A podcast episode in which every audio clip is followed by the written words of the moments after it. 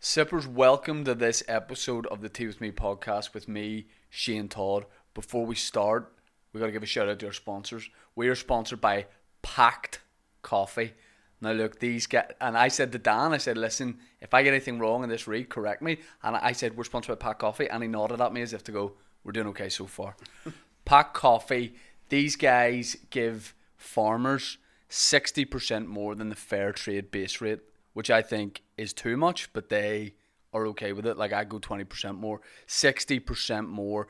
You create a coffee plan with these guys, you get coffee sent to you as much or as little as you want. And we're giving people, Dan, is this right? 50% off their first and third orders.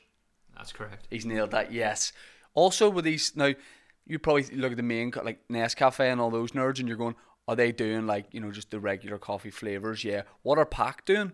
Well, would you believe me if I told you earlier I had a bourbon biscuit flavored coffee? F- what is there? Is there a wee fruit one, Dan? Is there? Yeah. Wee fruit one, mate? Not espresso. Not espresso. That's nuts. Not espresso. So look, they're also they're giving people a good deal, and they're also having fun with it as well. You get fifty percent off your first and third order. Packedcoffee.com. Seeing that uh, as well on the back of the wee bag, you can see where it came from. Like not just the country, but it also tells you the name. Like Dan, who have we got there? What bad boys whipped that up? Gilberto Bacello. Gilberto Bacello. Like I'm always walking around Tesco's looking for a bit of Gil who? Gilberto Bacello. And we've got him. And we know he's a Patreon, we know he loves the podcast, and everything's coming together. Packedcoffee.com. The pod they've got pods too. They've got pods. Everyone has a pod. They've got pods. So as well you can stick them in your wee coffee maker. It's not just the raw coffee. Packedcoffee.com. The link is in the description. We are also sponsored, as always, by Manscaped. Manscaped. It's coming into the summer months. A little bit sweatier down there, a little bit more humid inside your trousers. What are you going to do about it? You have to take action. Take massive action. Manscaped. Manscaped.com. I'll ex- I'll explain after why he's laughing at that manscaped.com. They have all the products you need to go into the summer. Are you a guy who likes to bulk pubically during the winter months? That's no problem. Not mad at that. You like to keep a little bit of blubber, keep a bit of warmth down there. No problem. But it's time to shear. It's time to shear. Manscaped.com. They've got the Lawnmower 4.0. It's got an LED light. It's waterproof, I think. Is it that? It's waterproof. So if you're submerged in the dark, you can still take care of your pubes. Don't worry about that if you're under under ice or something like that. You can still take care of yourself. They've got ball deodorant, ball cleanser, ball wipes, cologne, pants, all of it. Boxers are coming soon. Boxers are coming soon. They already they have boxers. They've got new boxers coming soon. New boxers coming soon. Oh why? Um, so use the code T with me for twenty percent off and free shipping. Take massive action on your pubes. Let me plug Patreon very quick too. Patreon.com. By the way, le- by- let me say this. Put out an episode recently with uh, Jamie Lee and Saoirse from Dairy Girls. Good episode. People enjoyed it. Couple of comments. These reads are eight minutes. The reads are eight minutes. Some guy at the start messaged me and went, "Mate, is there a way I can get this without the ads?" No don't lay down the gauntlet where I do a 27 minute ad read because I'll do it. The ad reads are what they are, so we can afford. Look, we have a studio in Hollywood. This costs nine grand a month. So we do ad reads for as long as we want. We plug everything. I might just start plugging things that don't sponsor the pod. Adidas. Adidas. Yeah. I don't know what these are because I was doing a thing with JD Sports and Northern Ireland and they gave me these because the guy said, bring a pair of Adidas from JD Sports said, bring a pair of Adidas shoes to the shoot. And I said, I don't have any Adidas shoes. And he went, can you source some? And I literally wrote back and said, you work for JD Sports. It would be easier for you to source some. And he did. And this is them. Adidas, check it out. Just do it patreon.com slash tea with me podcast we do a bonus episode on a monday last week we did it this week coming up we did it in toronto the week we were in we did it our episode in toronto week before that we did it in lisbon don't get used to that we're doing the week all the foreseeable weeks here in hollywood for god's sake we do a live stream episode on friday the one we did last friday should can never be relate can never be made public or we're all getting sued patreon.com slash tea with me podcast my guest today, we have flown him in I say that he was already coming here. I just picked him up from the airport, and like an Uber driver, like a, can I just say, Adam? Before I introduce you, can I just say I think I provided a good service picking you up because You did. told you earlier in the week. I said, listen, I'm going to take my, ca- the car seat out, take a child's car seat out. Yeah. I cleaned the inside of the car last night. Did ya? for you boys to come pick you Can up? I just check before we start? Is this right in the way of my face? Can you push the arm to your right? Push it to me right. Adam, you do the biggest podcast in planet Earth. Yeah, I How are know, you not but- like my. What happens is Shane, I turn up in my studio, right? And I just turn I, I just get told to sit the fuck down and start talking. I've never had to think about me. Are, are about the you getting me good angles. side? You know what I mean? Now, now, now they can see me, but I can't really see you. It'll have to do. I think the It's all about the people at home, innit? I think the classy touch Uh huh. of me picking you boys up earlier was um was the pound I had ready. I don't know if you saw it, but to get out of that wee short term car park, you put a pound in. Is it a quid? I had the quid ready, sitting like like an experienced taxi man. Do you know what? Like, I, I respect that so much. Yeah, The amount of ta- I mean, there isn't a car park in Liverpool that you can get out of for a pound. I thought you were about to say there isn't a car park in Liverpool you've had to pay for. I was like, I, fuck, I love that. I just we just drive straight through the fucking barrier, mate. you spend all your Patreon money on replacement Bumpers. barriers. It's principle, Shane. It's principle. Um, yeah, I've got a lot of respect for the man who has a pound ready for something that you need a pound for. Mm-hmm. Trolleys, another thing. I refuse to buy one They're of not those. still doing those. No, Yeah, in Liverpool they're still. yeah, yeah, yeah, yeah. I think the rest of the world's moved on. Yeah, Most other places on the planet now, it's just the trolleys are free. Yeah. Because kids have moved past stealing them Yeah. and pushing them in the lake. Yeah, We're still there. yeah. we uh, That's still a good Saturday afternoon out there. at this age. Yeah. Love that. Um, yeah, you've flown in. I we also said that w- we remarked that now when you fly like in the UK and Belfast and that kind of thing, never never a passport, never ID. No, one gives because I thought you boys would be ages coming through customs security. I came into Well, Canada there's- last week. There's a slight bit of security at Liverpool Airport. To call Liverpool Airport an airport is slightly generous, to be honest Yeah. with you. It's a bus station that planes take off from. That's what With the it is. Witherspoons. Like the, the security at Liverpool Airport is a scouse lad who's hungover who goes, Yeah, go on, just go. Sound. How many of you? 27. Is anyone here a terrorist? No. Promise. Pinky promise. Open the gate, John. Um, Belfast, we arrived, and Oh. it was just And also, get off the fucking plane. also that's our and you're in the coffee shop. that's our international airport. that's not our city one. was like that's a nothing. big one. There was nothing. yeah, yeah. Getting on the plane today, I give the guy my boarding pass, and I was stood there holding out me passport as well. Yeah. And he looked at me like I was trying to hand him like, like a, a poo I'd just done. He was like, "Why the fuck would I want that? No, that's yours." I was There's like, always- it's a fucking plane. that cafe that you went to, um, it's weird because when you yeah when you after security wh- when you get through when you land in Belfast, there's nothing but that wee Italian coffee shop, and there's always just a sad man there. Who, Seen him. Who clearly yeah he's always there and clearly like he's meant to meet a woman who hasn't arrived. Yeah. and he's always sitting. and He's like it's all good. They're like Yeah. we're closing. He goes no, no, Flowers. it's fine. Yeah, dead, flowers. dead Dead flowers. Just dead flowers. Yeah. yeah. No, I cleaned it. I, I properly cleaned the car for you and the boys last night Well, thank you very much. I appreciate that. because you said, I mean, with hindsight, I wouldn't have. Because what happened is, I took the car seat out for the baby, Uh-huh. cleaned underneath that because all the shit he's eating, drinking in the car, and then you said there'd be four of you, and there was three, and that killed me. Because with Yeah. hindsight, could have just kept the baby seat in. You could, you could have, Could have. So when I was arranging me travel, and you got to understand, I'm horrific when it comes to admin. Right. Um, I booked the flights for this gig, which has been in my diary since for a year. Yeah. I booked the flights for this four days ago. Mm-hmm. So Man after my own heart. Can I just say these boys will tell you like I have it's not our job. to I do that. haven't booked my hotel for Dublin tomorrow, Right. and I'm there for two nights. They'll freak out. These boys love organisation. You know what I'm and waiting for travel. though, lads? They'll Here's the book it. thing. By the time I checked it, the prices for hotels in Dublin for tomorrow were insane. So I'm now waiting for that last minute panic from Yeah. the hotels where it comes. You're buying the dip? Like, yeah. Yeah. I'm, I'm waiting. I'm, I'm, I'm treating hotels like the stock market. I know it's coming down. I know it is. I do that with like transatlantic flights. Yeah. I'm there an hour before the gate opens, being like, "Don't worry, Yeah, We're gonna we book got this to right the now. airport before, and Thomas went. Thomas was my support actor who's come with me, and Carl's with me, me, me mate, and me tour manager.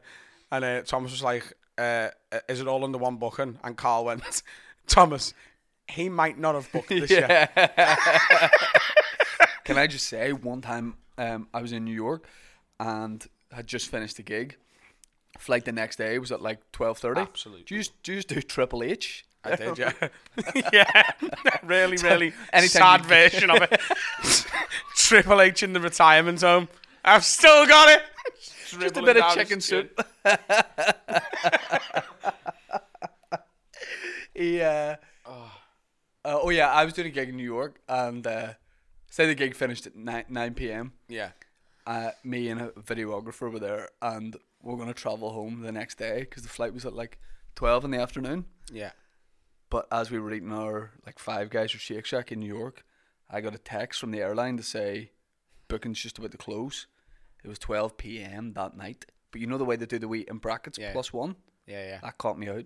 yeah. I, So- I'd absolutely have been done by the same thing. got me. hundred percent. It got me. So the Um, reason it was going to be four of us is I've got a videographer with me. Don't say he's dead. He's yeah, he died on the way. but the show goes on. The barrier you were leaving the car park. Um, he arranged. I was so shit at arranging travel that he got bored of waiting and booked his own travel. right. So right, right. he and this th- this is still a bemusement to me. He booked his flights to Dublin and back. So we're in Belfast tonight. yeah. We're in Dublin tomorrow and Monday, and he's filming all three nights for me. Um, and he's he's decided he's going to fly to Dublin, and then get the train up, and then come with us tomorrow. I think I'm just going to hire a car tomorrow and drive to Yeah. Dublin. I think. Yeah. Um, and then he's going to come back with us on the Tuesday. Right. But he just got bored of waiting for me to actually book the fucking thing. Yeah. And he's gone. I've booked my own flights. Yeah. I'm getting here at this time. So that's why there was only three of us Is this your first Belfast tour show? ever. Yeah, I've Class. done, I've done the, the the gig at the Empire twice, Yeah. couple, like a few years ago, and I've done. I did one with you at Limelight. at Limelight in the smaller room. Yeah. which was just like a comedy club night where you a mixed bill doing twenty minutes. yeah. Uh, but yeah, first time doing an hour here. Yeah. class. It's uh it, it sort of is a comedy city now, but like it wouldn't like like even when we were doing the comedy club, Yeah, that was just what that was going to be one of four or five clubs in Yeah. Belfast. Like there's, I was saying to you in the car on the way down, like we don't have a weekend club, which is nuts because it is mad, but maybe it's benefiting you seeing a bit to not have Yeah. that because o- outside of Liverpool, like I'm very proud of Liverpool at the minute. Liverpool's on fire.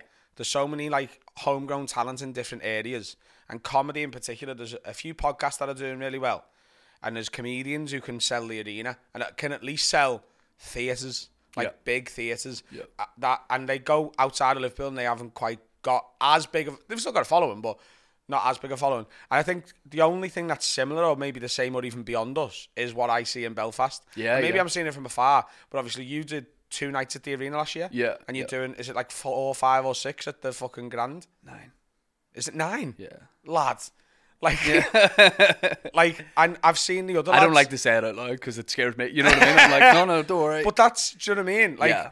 ma- maybe you'd only be doing eight if there was a weekend club that you Yeah, were available yeah, to go yeah. and see that every week. So, uh, Yeah, they- it, it, it's.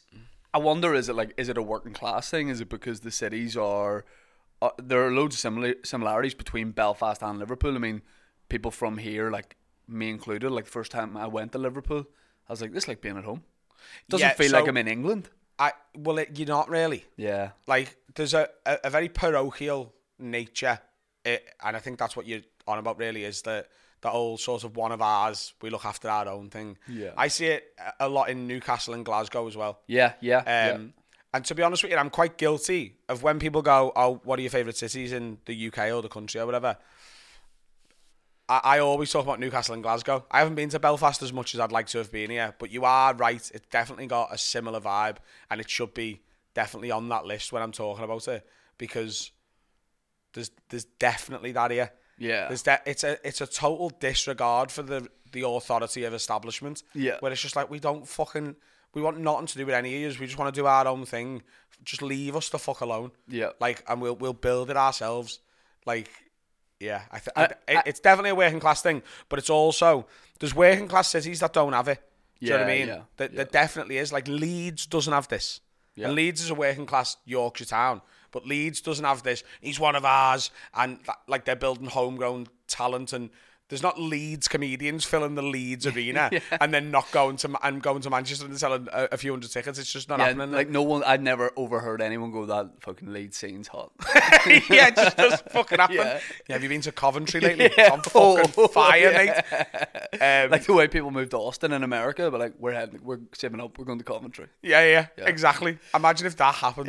yeah, if just some shithole in the middle of England, Yeah. sorry Coventry, uh, became the, the hotbed of UK comedy. Yeah. Everyone just was like, fuck London, we're time to move away. Yeah. Yeah, Manchester, we don't even like you anymore. We've decided comedians are going to commandeer Coventry and make it the place to be. People from moving, like Australians moving. Fucking right. Kevin Hart, Coventry. It's all about Coventry.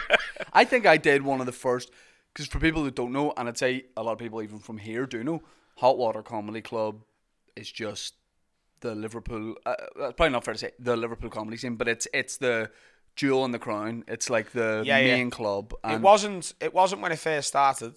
It was, you know, it was the the underpriced newer act Yeah, sort of up and coming club.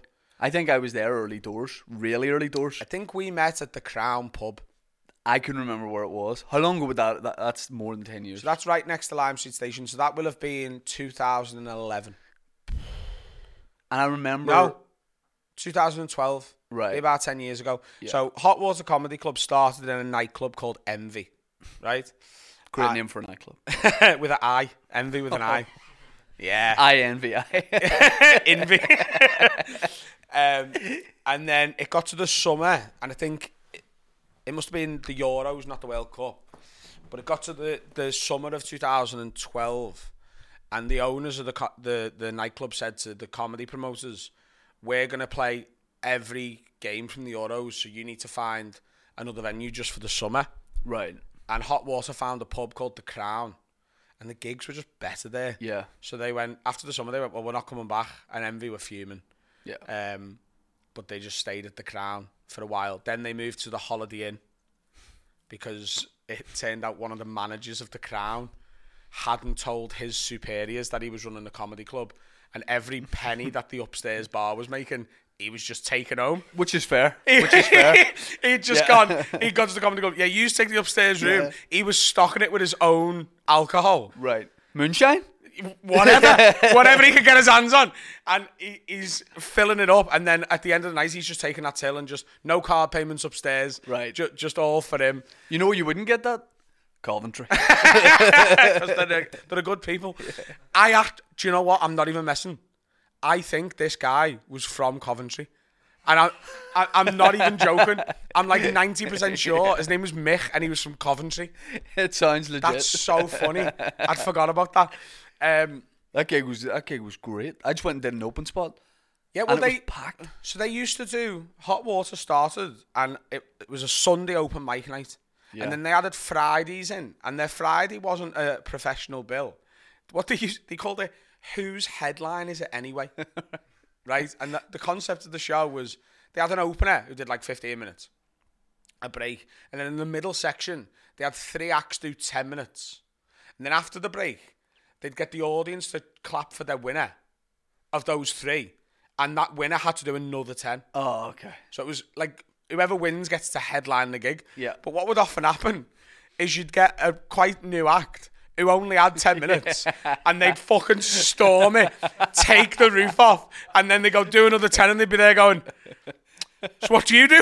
like they had nothing else to say. And then they eventually added Saturdays in, which were professional bills. Right. And then that always, it, it's sort of the gimmick of the Friday then became sort of a bit boring, as- and they ran out of a, a talent pool to do it. So they made the full weekend in the Crown, and then the Holiday Inn, the pub in the the hotel function room. Which the fact that they made that work is a miracle because Yeah. it was a sanitized shit room with generic art on the walls and stuff, where people have like conferences Yeah, yeah. uh, uh, like it was hor- like and like really underfunded weddings. That's where we were doing comedy for like four years. Yeah.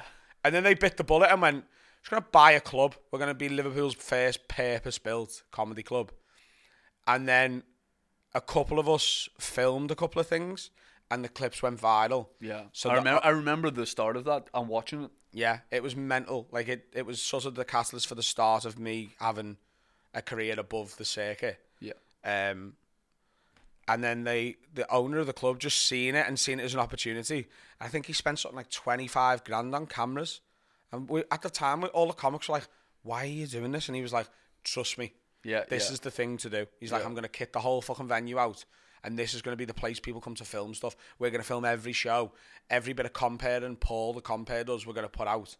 And at first, Paul, the compare, was like, I don't really want me comparing bits going online. Right. Imagine if he'd Fast dug his heel forward down now, that. yeah, yeah. He's a fucking arena comic now. He sells more tickets than almost anyone else in the UK. He's Yeah. doing 3,000 seats in Glasgow and doing three night runs. Yeah. Like he's massive and it's all from comparing clips. And he um, he um, he compared that gig I did. Yeah. And he was I remember being like that guy is unbelievable because it didn't feel like he was doing material. He was just talking about home. He was just talking about his ho- like what had happened that day in his house. Yeah, I was like, he's he's fucking brilliant. He- He's he's fucking unbelievable, Paul. It's quite funny, really, because there's a thing. As much as working class cities love their own, there's there's a sort of it, it's like a, a it's a thing to pit people who are doing well against each other. right. Do you know what I mean? Oh, 100%. Yeah. So I'll get people stopping me on a night out and being like, Do you know what, lad? You're fucking well better than that ginger cunt. Yeah. He's fucking shite, lad. All he does is fucking talk to the crowd. and I'll get tweets along the same line or like DMs or whatever. Yeah. And he gets the same thing. We just send them to each other and fucking buzz off it. Yeah. My favourite thing to do though, right, in the world is when I get in a taxi and they sort of recognise me. Like if if I get in and a taxi driver goes, "What you do?" I just say I work in a bar. I can't Right. be asked with the conversation. Yeah. But if they go, "Where do I know you from, lad?" I know they're gonna figure it out. Yeah, Even if yeah. that, and sometimes they have already. They just don't want to say it. Yeah, And I go, "Oh, I'm a comedian, mate. You might have seen a couple of me clips." yeah. And then because not everyone knows me and Paul are really, really good mates. Like I, he had his uh, his second wedding last week. Yeah. Um, and I was the master of the ceremonies at the first one. I was one of his two best men. Yeah. Like we're close as fuck. Do you know what I mean? You're getting good bookings at his weddings. Oh, 100%. Yeah. I got barred from making a couple of jokes Right. because I wanted to start by saying, give us a cheer if you've been to one of Paul's weddings before. Any regulars in? I, I, I told a few people I was going to do it. And they're like, it's funny, but cleared it with Paul. And Paul was like, look, normally she'd love that, but today, just just don't. yeah. Um, so I made a different joke about how he was punching above his weight. I was like, it just goes to show it doesn't matter what you look like as long as you've got love in your heart, hope in your soul, and a Lamborghini. Someone will fuck you. Um, there, there was a yeah. I Which, by told- the way, is way harsher than the first joke. yeah, but it's it, it is, but I it's know. harsh on him, innit? It's on him. Yeah. yeah, like the first one is like you're not his first wife. It's at air expense, isn't it? Um, there, there was I, I was gonna say something else because his first wedding, it, his first marriage didn't last very long. So I was gonna say you just look on Paul, you look at Paul and Laurie, and you just know that it's gonna last longer than his first marriage. and if we give it an hour and a half, we'll know for sure. and I was I was so close to doing that one. Yeah. And one of my mates come up to me and was like, lad, just don't. Yeah. Like what what what is the benefit to risk ratio here? Yeah, of course. You're gonna get a decent laugh, but you could ruin the wedding. And I was like, Yeah, okay. Whi- fair whi- enough. which my mate Dave did, so everyone who listens to the podcast know, knows Dave Elliott. Did a fr- uh, uh, best man at a friend's wedding in New York. yeah. Made a ve and I, it wasn't about the bride or groom. It was someone at the wedding. He made a joke based on something that was in the press about that person at the time. Yeah. And he said, "I said, did it go down well?" He's like, "I kill. I definitely killed the vibe and ruined the day, but it was in New York, so we had to just be in New York for like that whole day and the day after." He's like, "There was no escape. You couldn't just drive away and not be there." He's like, "It just stayed with us in New York." And and when he told, he was like, "Do you think it was bad?" I was like, "It was specifically about a court case that somebody was going through." I mean, it was the wo- it's the worst. My dad's speech at my wedding definitely crossed the line. Like my dad, um, it didn't really, but my dad said the phrase "dicky boots" for condoms. My dad said, "I've always told Shane." Like his first line, I think was, "I've always told Shane." Any advice I can give him in life is make sure you wear a dicky boot and never wear socks in bed. And that was people were like I saw people at tables being like, "What is a dicky boot?" and then they worked it out. But my dad will say dicky boot, and I'm like, "Don't just at my wedding, don't say dicky boot." say if I was to if I was to get married tomorrow, right? Yeah. My, by the time the speeches come around, if my dad tried to do a speech, he'll be so fucking drunk. Right. It'll just be belligerent. He'll just be recognising people he hasn't quite clocked on to the fact that they're there yet. Yeah. He'll just be like, "Oh, I- I've forever fuck off, you're here. that would be it'd be fifteen to twenty minutes. of Yeah, that. no, De- Dennis killed it. Like he wa- he was doing the open mic scene in the run up to. He, I, I think he might have been. He was literally like, he got up and there was comedians in the room, and he was like, he roast, he like roasted a few comedians that were there, you know, and he was, it was, it was a very, it was a very good speech. I liked it. I get, I got, I got so nervous doing a speech at my own wedding. Yeah, so the only time I've ever had to do a speech at a wedding was Paul's first one because I was one of two best men. So the other lad had- had gone, Oh, I've written loads of funny stuff. So I was like, I'm not, as a comic, going to try and out funny you. Yeah. So I just made it really sincere and lovely. I Right. just sort of shit out. Do you know what I mean? Yeah, I was yeah, like, yeah. I could just be really nice. Yeah. And that's a flip on what people expect, and then he can be the funny one. Yeah. Works. I also think what's going to be if I ever get married, my best man will be my mate Carl. He's the producer of our podcast. It's going to be a room full of comedians, and he's going to have to try and do a funny speech to them. Yeah, yeah, yeah. I'm quite looking forward to watching. No, I, I had non-famous friends do a speech at mine, and they, they did all right. They did well. yeah, do well. there's so much love in the room, though, isn't Yeah, yeah, yeah, there? Um, yeah. the reason I brought Paul up before is what one of my favourite things I with people trying to piss us against each other is when people don't know we're that close and I get in a taxi Yeah. and uh, you're a comedian, yeah, yeah. And then they start slagging Paul off because what I do is I join in Right. yeah. for the length of the journey, Right. and then as I leave the taxi, I tell them that we're best friends. Right. Yeah. just to ruin some taxi driver's fucking day. So I'll let I'll be like, oh, that ginger, that ginger, lad, do you know him? I'm like, eh, oh, what who do you mean? Do you mean Paul lad? That Paul fella from the Hotwater one? I'm like, yeah, yeah. What do you think of him? It's not for me, really. Like, He's like, yeah, lad, not. me- I just think it's for write a fucking joke. Like, not every fuck. It doesn't have to be all about the job. I'm like, I know, mate. Fucking does. I'm working my ass off, you know. I'm writing hour after hour of stand up, and he's just up there just trying to fucking make it about. And I'll do it for a full 20 minute taxi ride. Yeah. I'll pay him. Like, nice to meet you, mate. Nice to meet you, lad. No worries. Good luck with the comedy. Oh, by the way, uh, you know, Paul, it's actually my best mate. I think he's brilliant. See you later, lad. Shut the door and just leave. He just sits for an hour. I yeah, I, I- I think so. Sometimes people don't understand you can like more than one comedian. Like it's Yeah. all good. Yeah. Like there's no and th- there's just this like and this is this has been within the industry more than anything else for a while there's always been like this famine mentality with success which is like there's a finite amount of it available so Yeah. if, if paul's doing well i can't be we Yeah, couldn't both yeah. possibly be doing all right. Yeah. it's just not the case no. That's definitely a thing here. Yeah. like that's definitely a thing here. Or like you put a show on sale and someone's like. Ah, he's not happy because you know he's got a show six months after that. You know, like it's all good. People want to come and see everything. yeah know? they really really will Um, but the, yeah, the scene in Liverpool, like, I, it, it it genuinely is my favorite place to tour because it's al- it's always going to be good. yeah Now, the last time I was there, the, last fucking- time I was there, the fire, you literally burnt the place down didn't you I go over to Hot Water Comedy Club. It's a late show. Now, here's the thing about me, I like I like I like to go to bed early, quarter past ten. what That that's a, by the way. I mean, I'm sle- sleepy. Bye bye. It's quarter past ten. I, I like to be in bed. I've I've a young kid. You're tired. You're doing Supposed stuff to be during a the day. fucking comic Shane Todd Yeah, but early. I like to go on early and get home early. Go Right. sleep. so You if know- you're doing a tour show yeah, what time do you start seven quarter past four. No, I, uh, I, uh, no, I, I'll do it. yeah But the earlier the better. Ideally, the show starts at eight. I'm on at eight forty-five. Wrapped at nine forty-five. Half ten. Land of Nod. Ideally, not always possible, but I, I, I like it. I like what did you do before you went full time with comedy uh, just chilling. No job. No, no, no. I worked in a, I worked in a call center. Right. So you've done day jobs. Oh yeah, yeah. I've always worked. See, I've always been a night owl. right. What you're saying to me, I only was for like WrestleMania or whatever. yeah, it's Once a year. it's so alien. So I'm Right. the exact opposite. Right. I'll get up once a year before ten. Yeah. I, d- I don't get that. Like, Ah. do, like I think I go to sleep, you fall asleep. You're probably watching stuff late at night after a gig or whatever, and you just, I when I get in from a show, I can't go straight to bed. oh, I'm the opposite. Like, Like, people are like, oh, the adrenaline. No. I get adrenaline. I get adrenaline before it. And my main thing when I'm on tour, I play the game of if it's a Saturday night tour show, if I get home for even the second game on match of the day starting, Yeah. it's it's a win.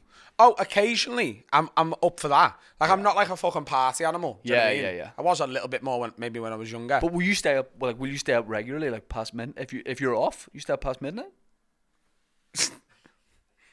This is I can't alarming even if- tell if you're joking. I, Like, s- I swear, like, right what or wrong. you're what you're suggesting as a lifestyle is so alien to me. I feel like you're taking the piss. Right, I- right. If I'm in bed before one o'clock at night, like one o'clock in the morning, Yeah. right? There's something's happened. so if I'm in bed before one a.m., it means like the night before I've had no sleep because I've been out late or like Right. I- I've been up to something on a long drive back or whatever.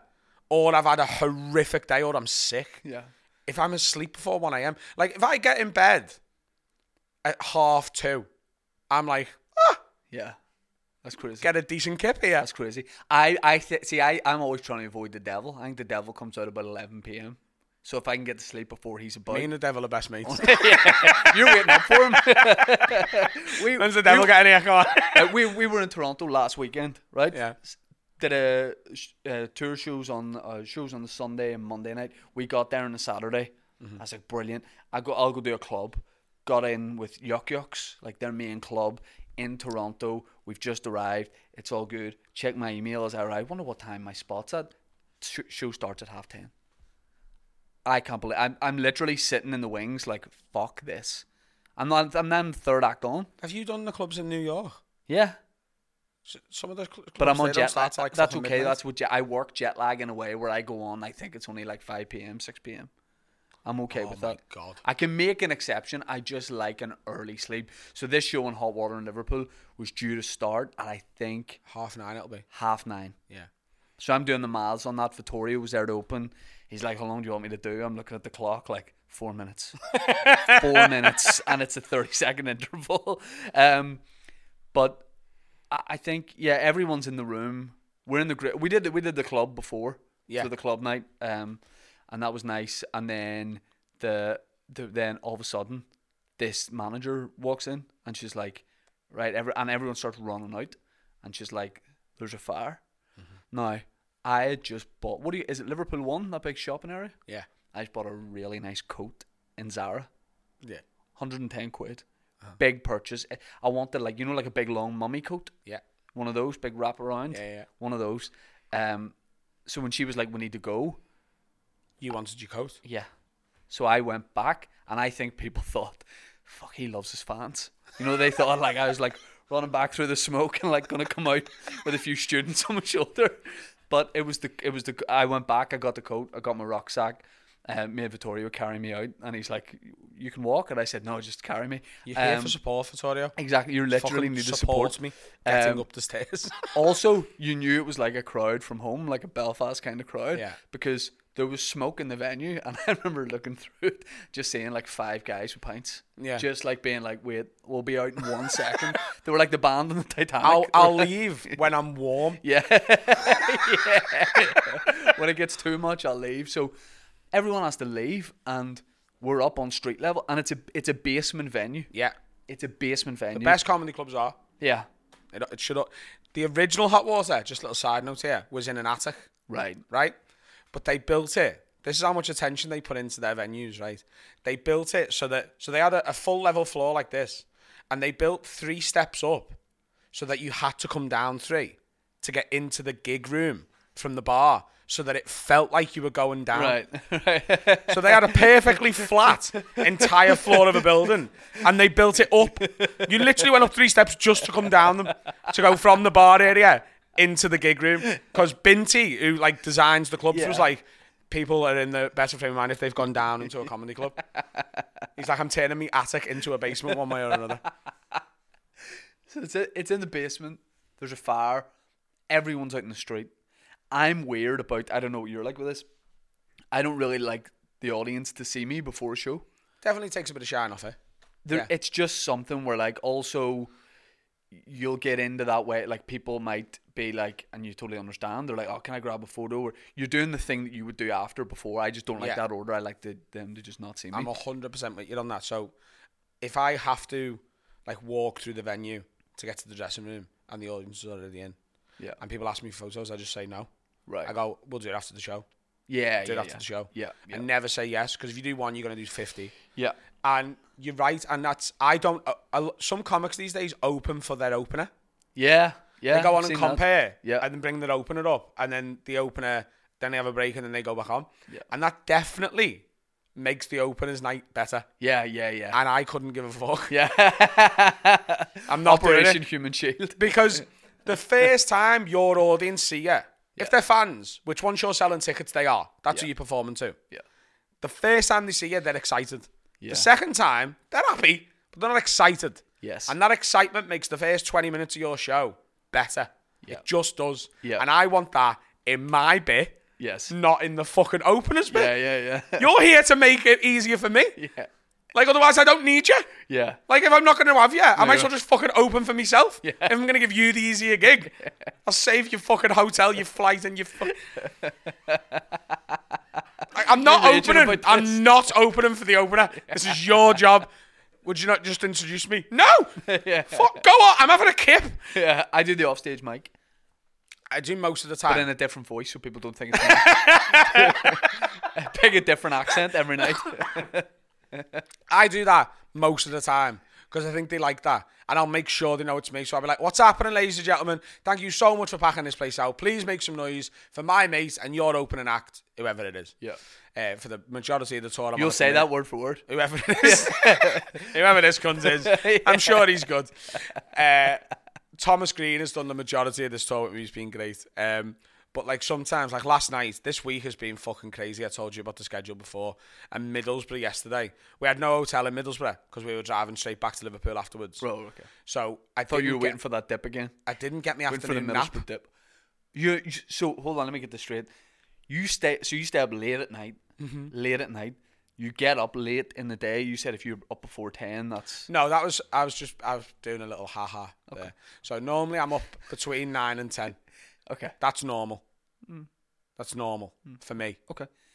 But then you'll Fucking all judge me. But then you'll all no. But I will when you say that you'll also nap. Yeah, I will. If I, I'm not every day. Twenty one hours sleep a day. no, I don't. Think about what I'm saying. So, yeah, right. It's common for me to be in bed at around three. Yeah. Right. Between two and three. So let's take the earlier side of that, ju- just to be generous to you. Right. Thank you. Right. So that's two a.m. Right.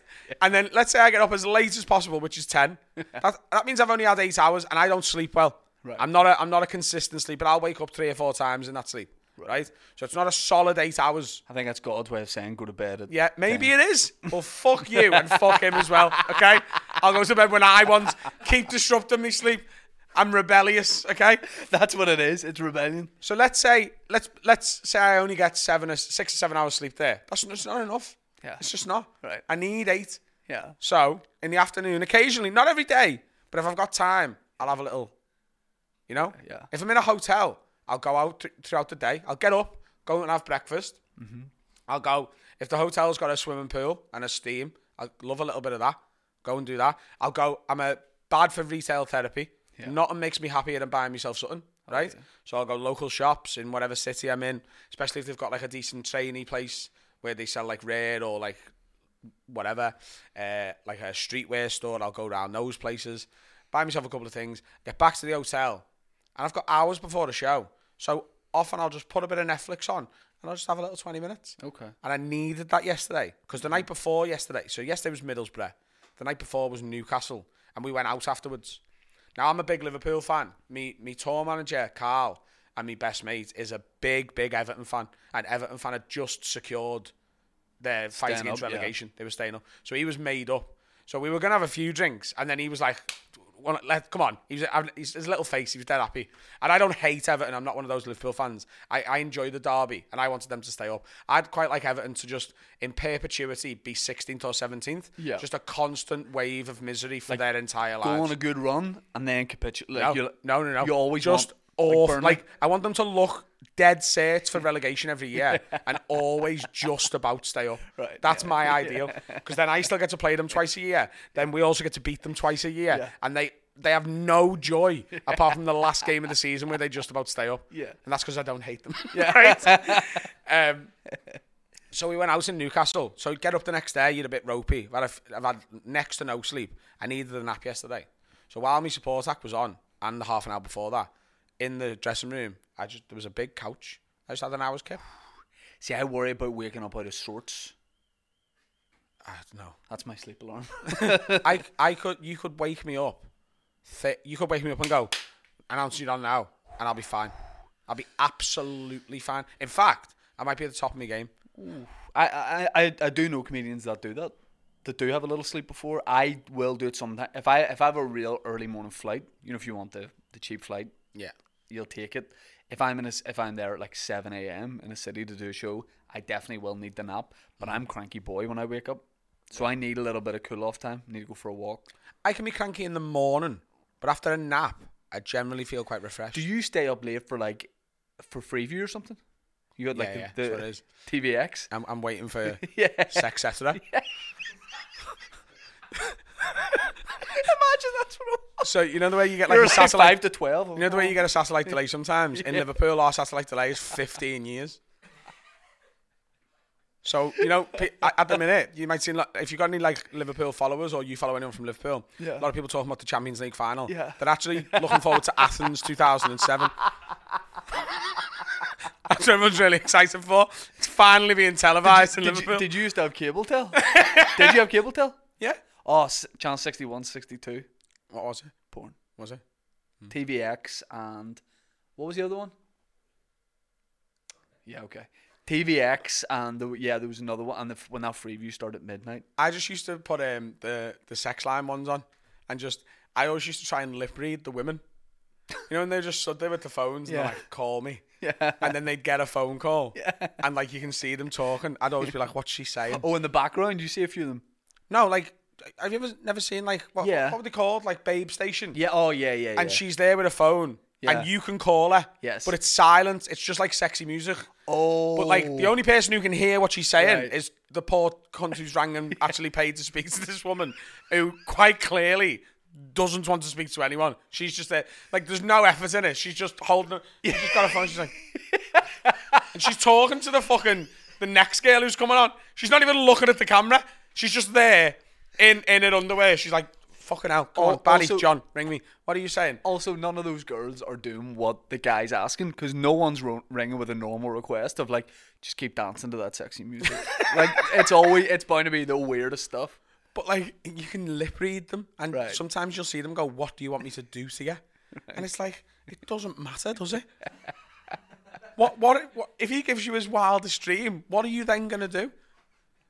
You could, like, oh, I want you to do this, this, this, this, and this, and this, and this. And she's like, "Yeah, I'll do that." Kimberly, get that kettle on, girl. Yeah, he's only got forty seconds left. He's gonna run out of credit. He's just told me. The best the best thing for for Freeview and all that was if you were staying up for wrestling when you were a kid. Yeah. That's how you because you'd be up anyway. See, you'd be I done. tried to get into wrestling when I was a kid, and I just couldn't do What, it. professionally. no, no, no. I tried to get involved. Everyone else was into wrestling. Yeah. And I just never, ever. It was me nan. I've told this story on Have a Word, Right. right? Tell us. I was watching it because, like, I was like, it's great. I was trying to convince myself. More What than age? anything. Like 14, 15? No, younger. Right. Like maybe eight or nine or whatever. So I'm watching it. But even then, I could tell it was fake. You know what I Right. mean? I don't know whether you remember as a kid, there was like a debate amongst children over whether it was real or not. And there were all those d- Channel 5 It documentaries. is real. You The real wrestling. and but we all thought WWE and WWF, Yeah. like what it originally was, was Yeah. we thought it was real. yeah, as kids. absolutely. Yeah. And me nan, with like just classic Scouse nan with a ciggy. Nah, it's a load of fucking shite. fucking nowhere near his head that. Fucking swung that chair, fucking two yards above him. Look. And then it shows a replay and it misses him. And I'm a nine year old going, me nan's right. Like I, I could never, ever get into it. This is. Was and she this- the same with like Santa? She's like, no mission. He's at not many What houses. the and- fucking size of the guns? How's he getting down there? Use your brain. stupid joke. I bought you those. I bought you those. I've always said I'm never doing the Santa thing. When my, once my kids are like seven and they understand that they need to be grateful yeah. for like stuff, they're getting told who's buying the presents. Yeah, yeah, yeah. My son's one and a half and he's been told.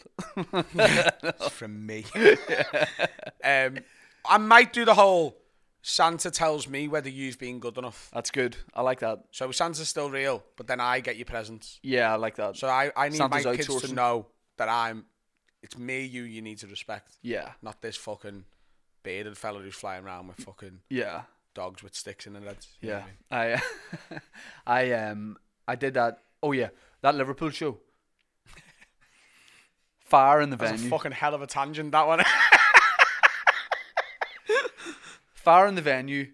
Show start, supposed to start at half nine. Fire brigade are on there. It's a full blown fire. Yeah. I look at my watch. Half nine. It's like quarter to ten at this point, and I'm thinking, how long? I mean, there's a f- the venues. I've closed Hot Water Com- Hot Water Comedy Club. Here's done. yeah. It's got fire damage. It's done. Probably be open. Maybe the next time I'm touring, maybe in a year or so, I'll get back to it. Venue manager comes up. Uh, she's like, right, uh, there's a fire there. I said, okay, um, presumably you can do refunds for everyone, uh, and I'll get my manager to be in touch. She's like, "Fucking relax. She's like, we'll do the show. It'll just be ten minutes. I was like, but there's a fire. There's a fire in, in the venue, so I Be- can't. I know who you're talking about. It's Becky. right. I was like, Becky. Becky, Becky. She's like Shane. We've got fucking water, mate. Don't worry. Becky said, here's what Becky said to reassure me. She goes, don't worry, this happened before. well, at least it's in the basement, Becky. That's good. And she goes, the fire is, I, I said, is the fire on a different level? She's like, no, the fire's in the kitchen on that level, but don't worry about it. We'll do a show. I think then in my head, I'm like, everyone here has, and by the way, the whole audience are standing on the pavement, and I'm just standing there in my big mummy's arrow coat, like, like all worried. I and panicked. remember being with you there, right? Yeah. and I seen a difference in our personalities that night because stuff like that excites me, and on the night, fire, but also like problems. Right. I like a problem, Right. right? Especially with what we do, because what I did, didn't I? I ran into the restaurant and was like, "There's a restaurant over the road," and I ran in and was like, "Can we bring 200 people into your restaurant?" By the way, there and was- stand in the corner and tell dick, dick Yeah, jokes for there- 20 there- minutes. There, was nobody in this restaurant. No. There was there was one guy and about two punters, and you walked in. You try, I've never seen a man try and hijack a bar. you went in and said to the guy, "What about?" And it was all quiet, and he was like, "Thankfully, someone's here to order a beer. Like, we'll make a bit of money tonight." You were like, "What if two hundred Irish people walk in here right now and we and just do, a gig. comedy show?" And the guy was like, he pussied out, didn't he? He's like, I'll phone my manager. And like, Yeah. imagine for a place that's doing no business Yeah. and phoning and going, Do you want 200 people to come and buy a lot of alcohol? Yeah. They're like, no. So you uh, you were like, I'll come and do it. I'll do a spot. I'll open. Um, and then in that time, after like more than an hour, and it got to the point where I was like, this is wild. And I think, and by the way, everybody at the show went and bought carryouts. Yeah. And they were standing, drinking carryouts, watching the venue I was still going to have to perform in on fire. And it got to the point where I was like, I don't want to do it. I don't want to do it. I think it's wrong. And then I came full circle and was like, actually, this is mad. You've got to do it. This is mad. I couldn't understand why you didn't want to do it on the night. I now do because you were like, "Fucking, it's bedtime and it's quarter past bedtime." Oh, I yeah. can't. I had those. If you noticed, I don't wear glasses, but I had glasses on. You know those painted on eyes. Like Shane, what do you want to do about this? I was just against the lamp. I was gone. I was out for the count. Um, but I didn't want to do it, and then I was like, yes, you know what? This is going to be fun to talk about. Why I- I'm in Liverpool now. Let's just do it. Yeah, And it's one of those ones where I was like, I'm up now. I'm up now. We're not going to get to sleep early. yeah. I've I've worked that out. Gotta do a show Let's like that. do it. And it was. So we also like people had places to go after whatever. So we thought, right, let's let's not do an interval. Vittorio did literally five minutes at the start, and I went on, and it was the best show of the year of for me. It was But it's so always, good. always gonna be. because I he- he- here here was my fear. The only thing we can talk about at this show is the fire. Yeah, and I've got an hour and I've worked on this tour show and I want to give you that. And I, I love going away from the material, so I'm going to do that a bit.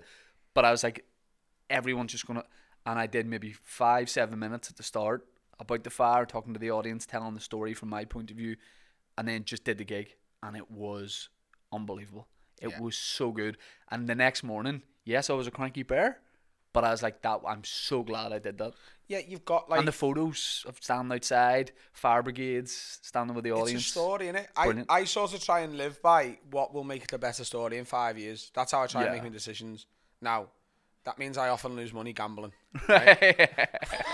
but I think it's quite an interesting way to live your life rather than playing it safe all the time. Yeah, yeah. There's certain times where you go, what's better here? If you'd gone to bed that night, you'd have been gutted. yeah. Like you didn't try and do it. Yeah, yeah. I think you should always try and do it. I also, for me, stand up in particular is supposed to be rough and it's supposed to be problems and there's supposed to be and you're supposed to like comedy works better in shitholes. Yeah, yeah, Rather than agreed. really f- like have you ever done like a, a, a theatre gig in like a and it's a really sanitized venues where they have like conferences. Council venue. Yeah. Yeah. Like uh, it just feels a bit too nice to do what we do.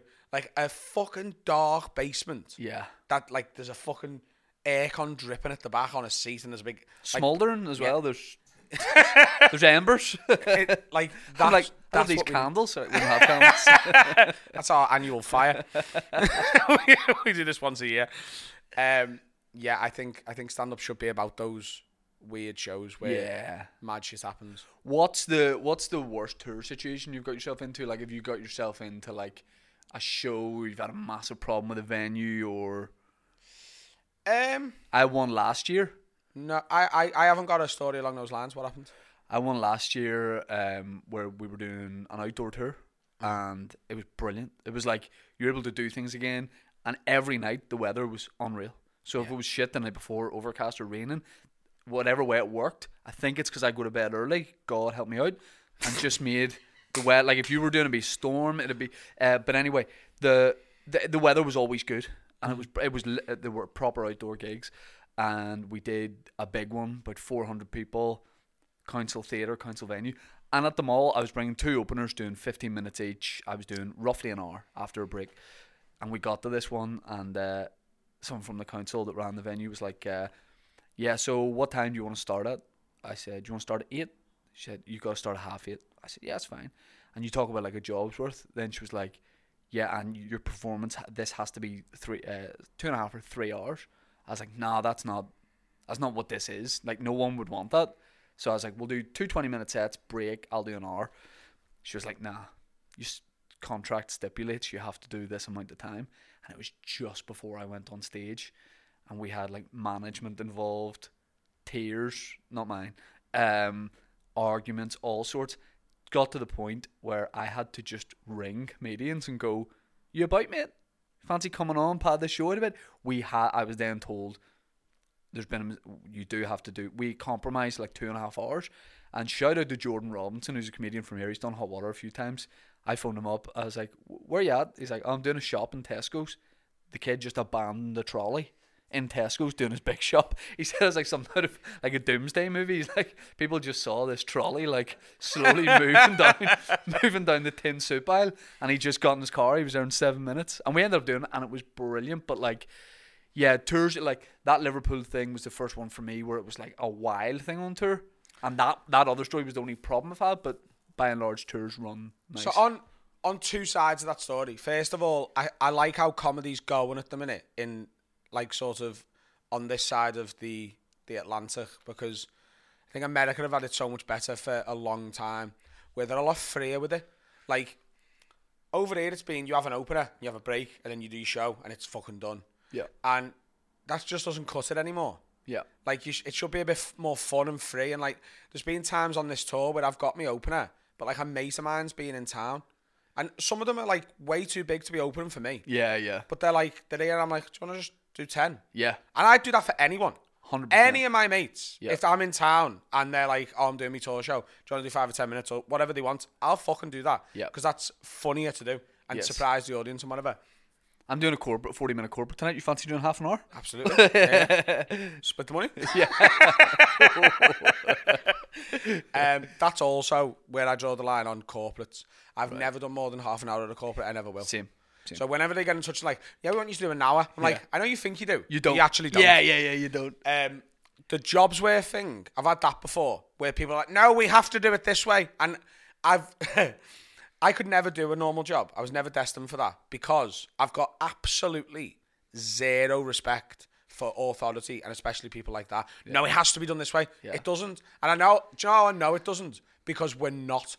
And I'm not going to do it. Yeah. And I know it's more likely that you get fired than my show gets cancelled. Yeah, Because yeah. there's a thousand people who've paid 20 quid a ticket. Yeah. Th- they're going to want the show to go ahead. And so does your boss. So compromise and do it fucking na- No, it has to be done. like- It doesn't. Yeah. It doesn't have Yeah. to be done like that. It absolutely does not. I know it doesn't because I was in a different venue last night with the same contract and they were fine. Yeah. You'll be fine. So stop it. Janet. Can you come with me on tour? See, I, I won't do this. I'll just hand it off to someone else to do. I'll just be Yeah. like, figure it out. Yeah, yeah, Because yeah. it can always be figured out. Yes. And jobs where too are like, no, it- honestly, we, we have to do it this way. Yeah. Things have to be done this way. It it just doesn't. you Yeah, can.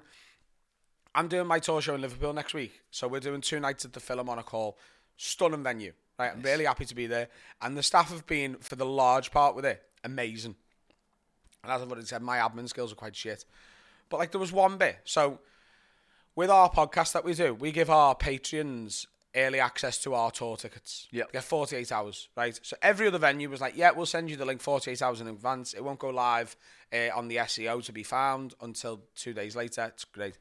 Liverpool Philharmonic Hall, wh- I was like, I need a, a link 48 hours before it goes public. They're like, well, we give our members 48 hours early access. And I was like, great, just send me that link Yeah. and I'll put it on Patreon. They were like, can't do that because what if our members like sell it out? And I was like, well, it's just not going to happen, is it? yeah. Um, and they were like, no, w- we can't because our members get really pissed off if they find out the link's been shared. I was like, they didn't- they'll never know. They will literally never know. Yeah. I was like, so what's the solution here? They went, what we'll do is we'll give you 400 tickets and you can just sell them through an external site, Skiddle, I use. Yeah. And uh, then we'll allocate them near the time. Don't worry about it. So I was like, right, okay. Their members' access to my tour show sold two tickets. it's a 1,700 seat venue. Right? They gave me 400 tickets for my pre sale, which sold out in 11 minutes. And we could have done a lot more if they'd just sent me the fucking link. Uh. Yeah, right? but the members would have been- the the four men. imagine Two in total, members! Imagine in total there is four members. So a couple of weeks ago, they got in touch and they're like, uh, "What are we doing about those 400 tickets you've got?" And I was like, "I don't know." Yeah, And they were like, "Right, well, we need to distribute those tickets." And I was like, "Cool, crack on." yeah, yeah, And they're like, "You need to get in touch with Skiddle because they're gonna have to send out the tickets for us." And I was like, "Right, okay." Um, and then they got Skiddle come back and was like, "Right, it's too late for that now, really." So we're gonna for us to do that, it's gonna charge us. You're gonna be charged three pound fifty a ticket. And I was like, right, so that's fourteen hundred quid. And they were like, yeah. I went, well, I'm not paying that. So speak to the venue because this was all their idea, and figure out between yourselves. The venue come back and were like, no, it's on the artist to sort this. So we're gonna have to, Adam, you're gonna have to cover it. So I seen those emails, and if they ever see this podcast, I'll be maybe in a bit of trouble. Um, one of one of the members might. By law Imagine of that averages, crossover. I I was like, right, okay, cool. I was like, I read the emails and I thought, "Do you know what I'm gonna do? I'm just gonna not reply. I'm gonna ignore this problem, and I guarantee it'll go away. Yeah. If I just pretend it doesn't exist, right? Because I'm not paying fourteen hundred quid. That isn't happening. yeah. So I'll Oh, ignore so it's it still unresolved. right? They rang me yesterday, Philharmonic Hall, and they were like, "What are we doing about these tickets?" I was like, "Oh, do you know what? I've had a really busy week. I've been behind on my admin. I haven't actually had a chance to read those emails. What's the current thing?" And they went, "Well, if you download the the Skiddle." Data of everyone who's bought the tickets that'll have their address, their name, and their email address on. If you just send that to us, we'll just distribute them free of charge. And I went, Yeah, not a problem. So your advice to me is just Ignore the problem, Ignore it. it'll go away. yes, medically every all of it. I don't open mail. I can't remember the last time I opened a brown envelope. if it's white, I'll open it because that could be like you know whatever. Yeah, Um, if it's blue or pink, I'll open it because that's probably a birthday card that got lost in the mail and it might have 20 quid in it. A brown envelope, honestly, is the most terrifying thing in the world to me. What? Why? Why is anyone opening that? but it would terrify me to not to just not open it. yeah, but I don't want to know what it is. It's not good news, is it? You know? It's not going to improve my day. Yeah. I, I live my life on a day to day basis. You could die tonight. Yeah. I'm unhealthy. I drink a lot. I don't eat very well. I could be 12 hours away from a stroke. Yeah. Do I want to spend those 12 hours knowing that I missed a parking ticket and that it's now 500 quid? Or do I want to live in ignorant bliss? Yeah. and no, just I'm with you. crack I'm on with you. my day. I will not open mail. Yeah. Uh, when I'll open it is when it comes with a red stamp on it. Right. And I'm like, right, now it's a serious problem. Yeah. And then I'll open it. Yeah. Yeah. Until then, I've just got no interest in any letters. I don't get why any I don't I can't get my head around the mentality of someone getting a brown letter and going, ooh. Yeah. why? It's self sabotage. That's what they're doing, not what I'm doing. They're- they're- it's it's you've got to be insane to get a letter in a brown envelope and and be anything other than dismissive of it. Yeah. I just can't do it. Um, talk to me about the podcast. So have a word, because I, I follow you. I know you. I, I kind of saw the, saw the formation of it. Saw like you were doing it. I, am I right in saying in in the spare in Dan's spare room? That's where it started. Not yeah. our Dan, your Dan. Yeah, that's where Um, it started, yeah. And was it was it over lockdown or was it before you started? No, so Dan had wanted to start a podcast for years. He actually had one in the past called In the House, which was good. And then he started a new one. He bought the equipment, he bought a couple of cameras. His cameras at the time were not for the full episodes, he was just doing them for the odd clip or whatever. And he started a podcast called The Hack Radio Pod, which was essentially his marketing of it was as a comedian, you're not allowed to be a hack, but no one's ever said that's the rule of podcasting. So we're gonna make a shit hack radio show with sound bites and Right. um, regular like listeners calling in and stuff. And he wants to do it that way. And I, I think I was guest like five on his podcast. And he knew I was interested in starting something. I was in the process of buying the equipment myself. So I was going to start a solo podcast, sort of like this, and where I'm interviewing comedians and fucking around, doing whatever I want with it. And I was also going to be using it to sort of formulate new material. I wanted to just rant and try and remember the funny stuff and then take it on stage. That was Yeah. my plan. And I still might do that, to be honest. I might do a little separate thing once my tour's done. I want a new project. Um, but mine and Dan's episode of the Hack Radio Pod, his friend rang him and was like, "Look, you should carry on doing the Hack Radio Pod, fine, but you and Adam should do something because this is just so much better than the other four you've done." Yeah. And I'm not saying it's Adam. I'm saying it's you two together. Yeah. There's something there. So he got in touch with me, and I said to my girlfriend at the time, uh, "Dan wants to do a podcast with me," and she went, "Do it," and I went, "What do you mean, do it?" She went, "You're not gonna do one." yeah. Right. She went, You might eventually, but you won't stick with it. Yeah. She's like, You might eventually, but initially you won't stick with it. It'll be two or three projects and you'll eventually find something. But you're a lot better if you're accountable to someone and you'll be accountable to Dan. She was like, If you've got to be somewhere, you'll be there. As long as it's not you you're letting down. Yeah. So be accountable to Dan and do it. And I was like, Right, okay. And it was her advice, really, that really resonated. I was like, She's absolutely fucking right, annoyingly. So we started, we, we put an idea together. We called it Have a Word. The idea was there was a lot of podcasts at the time that do like an agony aunt section. Yeah. Yeah. And we were like, there's a reason that works. It's because it's easy for people to write in. But how can we flip it a little bit? So the idea was people can write in and we will have a word with their friends on their behalf rather than giving them advice. It's like, me mate's doing this. Will you have a word with him? Right. and that became the title feature. We had a couple of other features as well, um, and we started in January of 2020. We uh, launched. We'd done like three pilot episodes that we just put in the can, and we eventually released them on Patreon as like bonuses. uh, and then the coronavirus come around, COVID, and at the time I was still going to Dan's every week to do the podcast, and I don't know whether you remember just before that first lockdown, the idea of going into a lockdown was hilarious. Yeah. It was it was just so far from feasible Yeah. that everyone in the country was going to be locked in their homes. We were all like, yeah, that's not going to happen. yeah.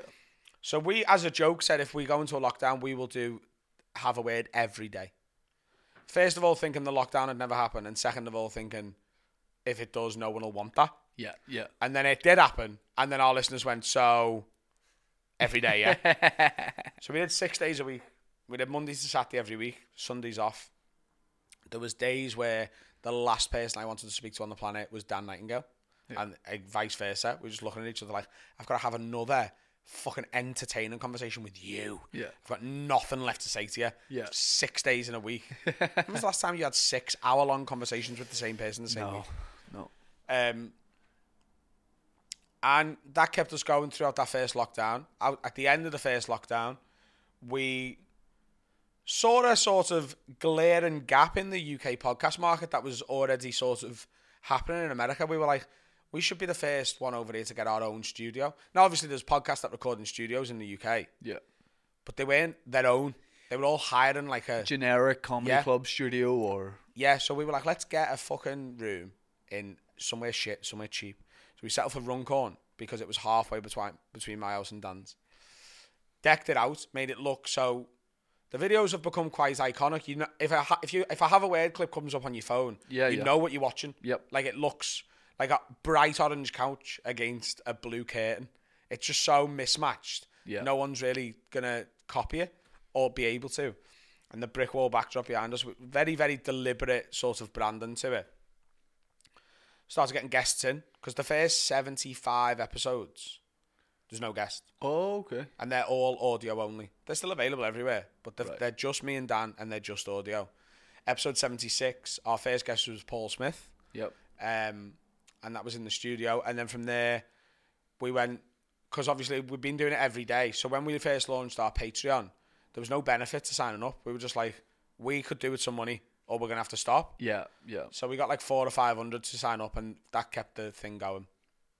And meant me and Dan didn't have to go deliver them for Iceland or Tesco or whatever in that first uh, lockdown. So when we moved into the studio, we start getting the guests in. We start the the way we did it was we were like, right now that we're not doing an episode every day, we'll do one public, one exclusively to Patreon every week. And with the public one, the first half there's no guest. So we do it, we split it into four sections. So it's sort of mirrored really. So the first the first section of four is just me and Dan, no plan at all. We just turn up and start talking. Second section is just me and Dan answering listener correspondence.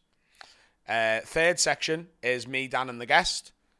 No plan at all. Fourth section is me, Dan, and the guest. Listener correspondence. And the reason we did it that way, we were like, if people just want me and Dan, they still get it. If people want just the guest, they can just have that. Yeah. And if people want all of it, then they get that. So you can have the best of three worlds, really, whatever it is for you. And it's just sort of snowballed.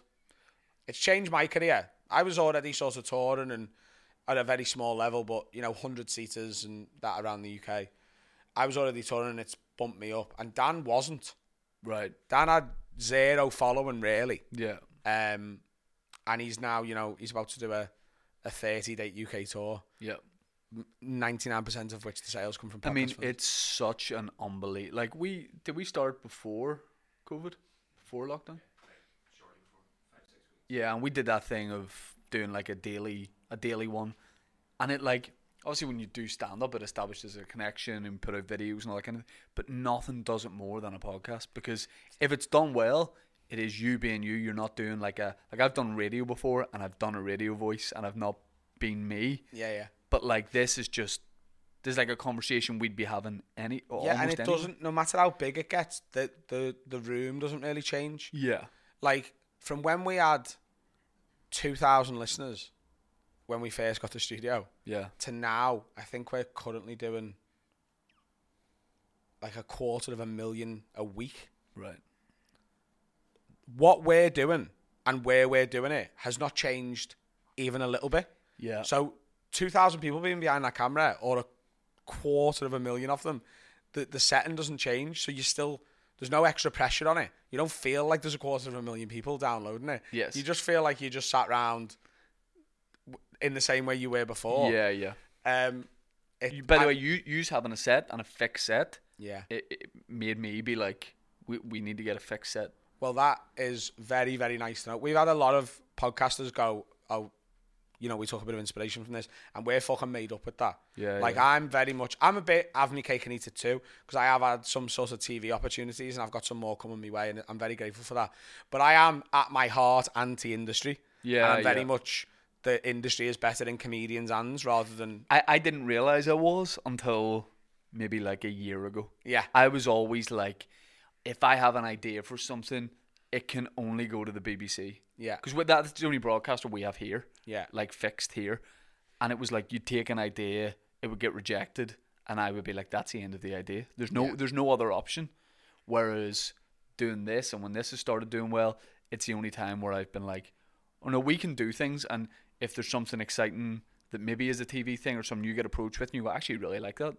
Like I definitely, I think there's a attitude of like, and it's ha- it's happened for maybe five, ten years where it's almost like not cool to say you want to do TV stuff or whatever.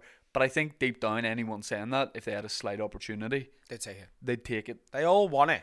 Yeah, And I, I take opportunity. I also turn down some stuff now. yeah, yeah, because there's some stuff like when I started comedy, I was like, I want to do everything because I was just like, you in my head when I started, being on TV equals good, yeah. like equals I am good at comedy, and that's Yeah. just not true. Well, there was a there was a route you felt they had you had to take. yeah, and it's just not there anymore. Yeah. like I, I love how many comedians, uh, whether that's on the back of Have a Word or of their own volition or whatever, they've got a podcast now and they're building their own audience and they're building this thing where and everyone's the famine mentality I was talking about before. When it was just TV, we were all competing for the same 20 jobs. Yeah, yeah, Th- that we're not all competing for the same 20 audience members. Yeah. Because someone who loves this podcast can also listen to ours. Yeah, And can yeah. also listen to Dead Men and they do, they do. and they do. Yeah, and yeah. there's there's almost like it's obviously not infinite, but it feels like there's an infinite amount of fan base out there for us all to have and share.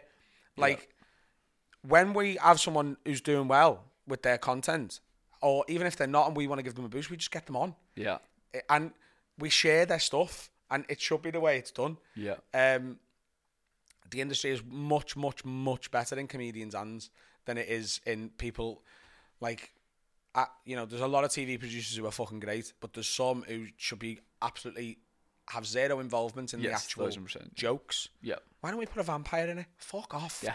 Like, shut up. Go away. There's a reason you've hired us because we're funny. Yeah. And there's a reason you're behind the camera. It's because you know how to fucking edit. So edit Yeah. us being funny. oh, No, don't I'm get with me you. started. Um, But it's just like like you say, going from that, you know, hundred seat tour and kind of thing, and seeing seeing all the numbers bump up. It it's just that connection with the audience now, and being able to almost do a show anywhere, like to be to be able to go. I know there will hopefully be enough people in this place that like this, where I like me doing Toronto, like I couldn't have done that two years ago, a year ago, but kind of just about enough people now to do a show, and that not that is not lost on me to go and do that, or even go to Liverpool and like do a venue there, and the venues here, and the venues you're doing in Liverpool. That would have been reserved for in the kind of TV dominated time. That would have been reserved for an elite band of maybe ten comedians who were huge on TV, and now people from our cities will come and see us yeah, because It's- bef- it's absolutely insane. So the last tour I did, I put very similar sized venues on sale for this tour, just to see, and I've like this tour's going to be 80 dates by the end of it. It's too many. right. It is too many. Um, it has meant that I've got to do the show a lot and get it tuned because we are going to film it and try and sell it to um, a streaming service. And if they don't buy it, then we'll just put it on YouTube. Yep. Um, it's it's sort of hard to get your head around the growth of it, and that's why I put similar sized venues on sale to the last tour, because I genuinely didn't know what impact it was going to have. Yeah, yeah, yeah. So we, we knew we had new fans. We just didn't know whether they were live fans. You don't know whether they're going to come out or they just enjoy listening to you in your car. Yeah, yeah. But we've gone from like, I think on my last tour, I sold 3,000 tickets outside of Liverpool and we did another 30, uh, like 1,100 in Liverpool. No, 1,300 because we did two dates. The second date was at Hot Water. So you're looking at like 4,000 tickets, maybe five. Yeah. This tour's going to have done 25,000 by the end of it. Yeah, it's incredible. It's, it's five times. The, and there's places where we probably should add extra dates, yep. but I can't be asked now. Yeah, yeah. There's also places I haven't managed to get because I booked this tour myself. Um, the next tour I've gone with a promoter for. It's already been booked for next year already. Yep. Um, but like Aberdeen, I've got to get to Aberdeen. I didn't go this year. I know I can sell a load of tickets. Up I love that that's in the back of your mind every day. Because I get messages about it all the time. Why the fuck haven't you come to Aberdeen? Dundee, apparently. Yeah, That's oh, somewhere yeah. I need to go. Yeah. Um, everywhere on the south coast. I've, I'm going to Brighton, and Brighton sold out like that Right. because I'm not doing Southampton, Bournemouth, or Portsmouth. Yeah. Like London, we've had to do four shows at the Leicester Square Theatre. Yeah. Probably should have been at Shepherd's Bush Empire. Manchester, we broke the record by two. So before I'm doing the Frog and Bucket. Yep. the record they had at there was someone in the past had to do four tour dates. We're doing six, Class. and it should Great be venue. seven, but I can't. I, there's Don't no have time to- space. Yeah, yeah, yeah. Um, I've the last date of the tour is the 25th of June in Liverpool. That's the very, very, very last date, and. I've had venues come back and go, Do you want to look at July? No, I do not. Yeah, I'm yeah. filming it on the 25th of June and I'm starting writing the next one. I'm going on holiday for a week. I'm going to go and sit in the south of France on my own, wear completely white, white shoes, white socks, white shorts, white top. I'm going to look like an absolute twat, white sunglasses, I swear to God. And I'm just going to sit there and get drunk by a pool in Monaco. And then I'm going to come home and start writing the next show. yeah. All in white. Yeah, Yeah. south of France. Yeah. Yeah, Yeah. that just feels like the uniform. Yeah. Yeah. Maybe not all. Like not all. Like maybe the black sun. You wa- you you going white No, sunglasses. too. White frames, brown lenses. Right. And why that look? You just feel like you want. You s I- picture that in your head. When I think of Monaco, Yeah. I think of that. Right. Yeah, fedora as well. Oh yeah. What what color would that be? What? No, I think you have to you have to mix it up a bit there. Right. Light blue. No. That's an outfit. Yeah, light blue. what and happened? Do then- you get inspired? I was looking for a light. I was looking for a, a color around the room that would be like oh like that, but yeah, you haven't got it. Nice. Well, this tea. No, this is kind of, kind of like an off white. Um, but people know what light blue. Uh, b- they they can Yeah, see it. but it's a spec- I've got a specific light blue in my head. Right. Uh, Like a powder, powder blue. No, more. Mm, I'll get it up after the show. I'll show you what I mean. Okay. Cheers.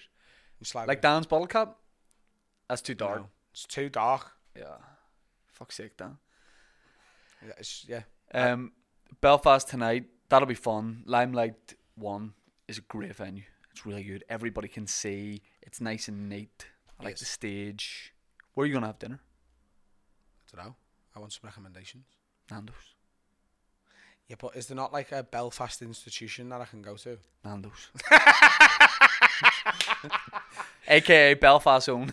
is is there not like what are you in, what are you in the mood to eat? I'll eat anything, me?